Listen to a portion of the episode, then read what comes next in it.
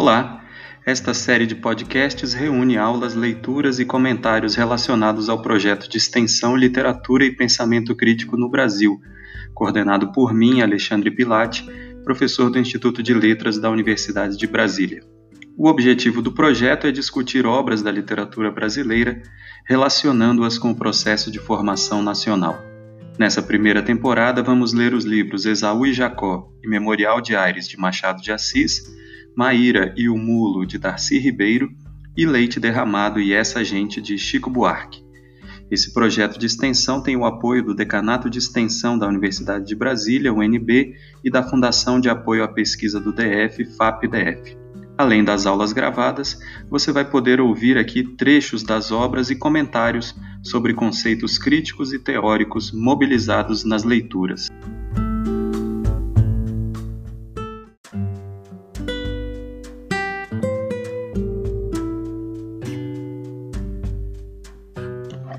Em páginas avulsas, vou ler trechos escolhidos das obras discutidas em nosso projeto de extensão Literatura e Pensamento Crítico no Brasil.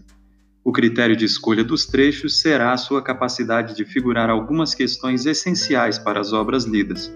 Nosso objetivo é incentivar a leitura da obra completa e a reflexão sobre como ela se relaciona dinamicamente com o processo de formação nacional do Brasil. Nesse primeiro Páginas Avulsas, vamos acompanhar a leitura do capítulo 79 do romance Esaú e Jacó de Machado de Assis. Nele, o narrador nos fala um pouco das alucinações da personagem Flora e de como a jovem sofria na tentativa de, sem sucesso, atribuir um outro sentido à rixa eterna entre os gêmeos Pedro e Paulo. Vale notar aqui a fina ironia com que o narrador trata dos sintomas de Flora em relação à impossível conciliação dos gêmeos. O título do capítulo é Fusão, Difusão, Confusão. Se estiver com o livro à mão, acompanhe a leitura e vamos ao texto.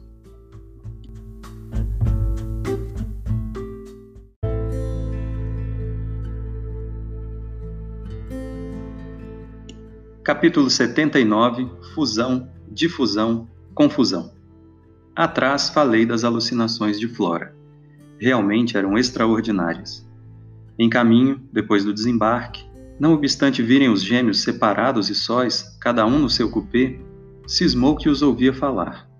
Primeira parte da alucinação. Segunda parte.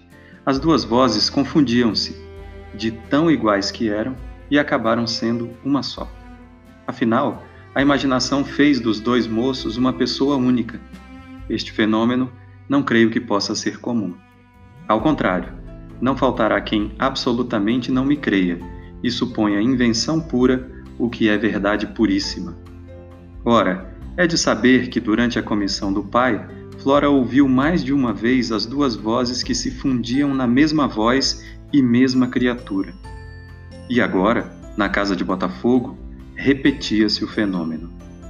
Quando ouvia os dois sem os ver, a imaginação acabava a fusão do ouvido pela da vista, e um só homem lhe dizia palavras extraordinárias.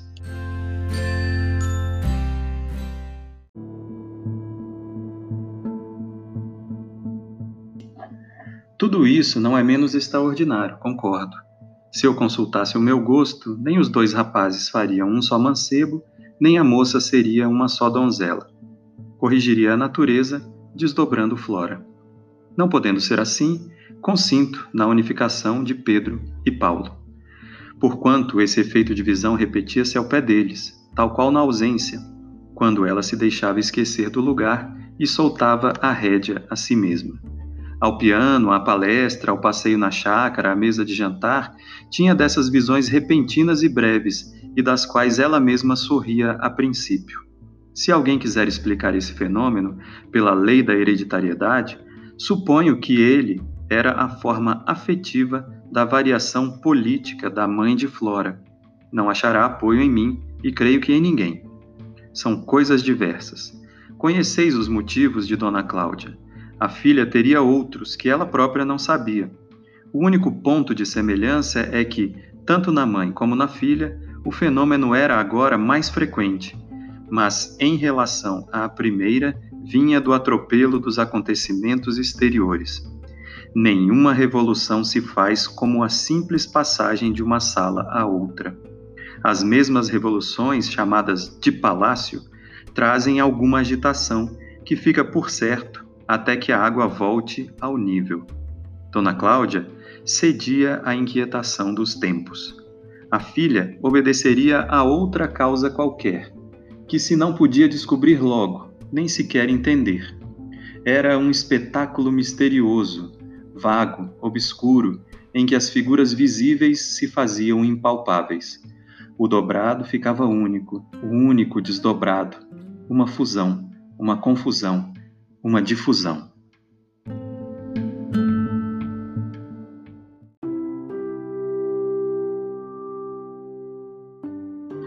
Você ouviu Páginas Avulsas, série de podcasts que integra o projeto de extensão Literatura e Pensamento Crítico no Brasil, coordenado por mim, Alexandre Pilate, professor de Literatura Brasileira da Universidade de Brasília.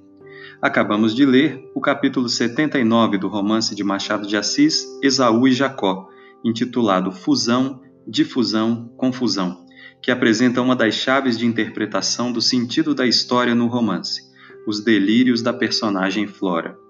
Esse projeto de extensão tem o apoio do Decanato de Extensão da Universidade de Brasília e da Fundação de Apoio à Pesquisa do DF, FAPDF. Continue nos acompanhando, lendo literatura e refletindo sobre a realidade brasileira. Até a próxima!